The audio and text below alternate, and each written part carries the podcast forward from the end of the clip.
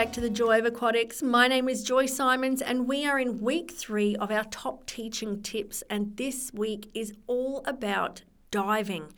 Now, we have already covered activities to assist diving skills. We did that one on Monday. This one um, is all about kneeling dives. And yesterday, I'll just jump back we spoke about seated dives. Now, kneeling dives are the dives that come from being on the knees. Now, some people see it just on one knee, some people see it um, as one foot flat on the floor and the, uh, the other leg is on the knee, and then that's their kneeling position and they're rolling in. So we're coming, we're starting to add a bit of height into the dive, but it's not that far that it's going to hurt them drastically if they belly flop. Okay. But we want to be thinking about the edge of the pool deck in terms of where the water is because that height, the higher they go from, the more force they're coming down with, and the more it can hurt if they do misjudge their dive. Okay, so kneeling dives, and I, I said this yesterday if they're doing seated dives and they're quite low to the water, okay, belly flops, uh, like you're pretty much gonna belly flop because it's gonna be really hard to roll your body. So, the kneeling dive, we really want to focus on hands down, bottom up. Hands down, bottom up, so we get that roll into the water. So it's really important that they've got their hands together and their chin tucked in. I'm going to be harping on about this one the rest of this week hands together, chin tucked in from that kneeling position, one foot flat on the floor and knee and toes propelling on the other leg. They roll their body gently into the water.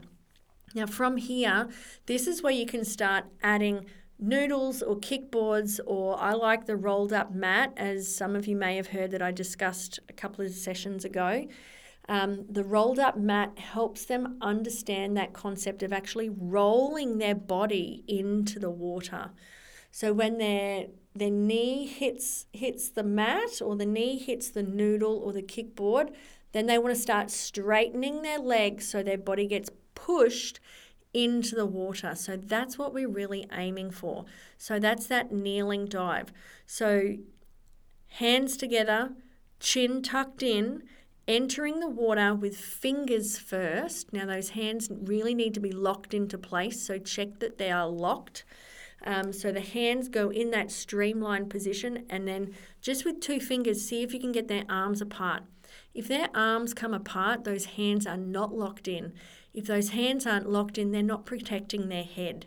Okay, so locked hands, lock them in, chin on the chest. So they want to hit the water when the head goes in it's going to be the top of their head that hits the water, not their face, not their beautiful chubby cheeks, not those. We want the top of the head. That's the strong part, okay?